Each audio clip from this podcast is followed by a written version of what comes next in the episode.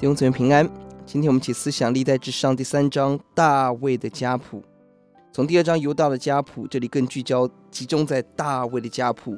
一到九节，大卫共生了十九个儿子，这不包括与妾所生的孩子。一方面可以说是上帝的祝福，二方面也是放纵情欲的结果。每个孩子的母亲都不同，这也种下了整个大卫家族的混乱跟淫乱的种子。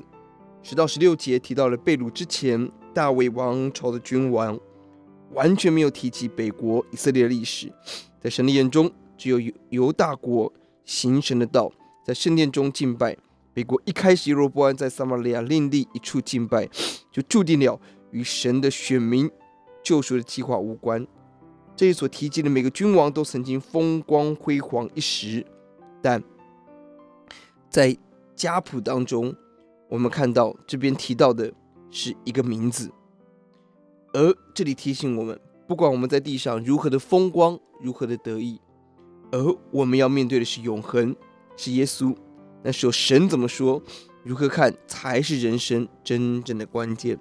谁到二十四节提起了被掳后大卫的后代，这一段可以说是与历代志的读者息息相关。他们要确实知道我们在神的立约计划中，仍然是被神所疼惜、所看重的。在其中找着自己的历史定位，找到继续坚持信仰为生的动力。十七节，耶格尼亚贝鲁，他的儿子是撒拉铁。整章经文中唯一提到的事件就是贝鲁，这是以色列人的奇耻大辱，在在提醒自己失败之处。但这也是神怜悯的记号，因为即便贝鲁，大卫的后代，神给历代列祖的应许仍然存在。我们可以眼看。所罗巴伯所重盖的圣殿，遥想长辈告诉我们过去如何在旧殿的辉煌荣耀。面对国破家亡，面对外族欺压，眼睛所看的都是负面，但我们仍然相信上帝的律法、上帝的应许，更知道我们是与神立约的一群。我们要战兢却感恩的跟随神。我们来祷告，耶稣呼求你帮助我们在这些家谱中看到，欧洲啊，大卫。的后代成为神所拣选的子民，即便被掳，但神的约没有失败。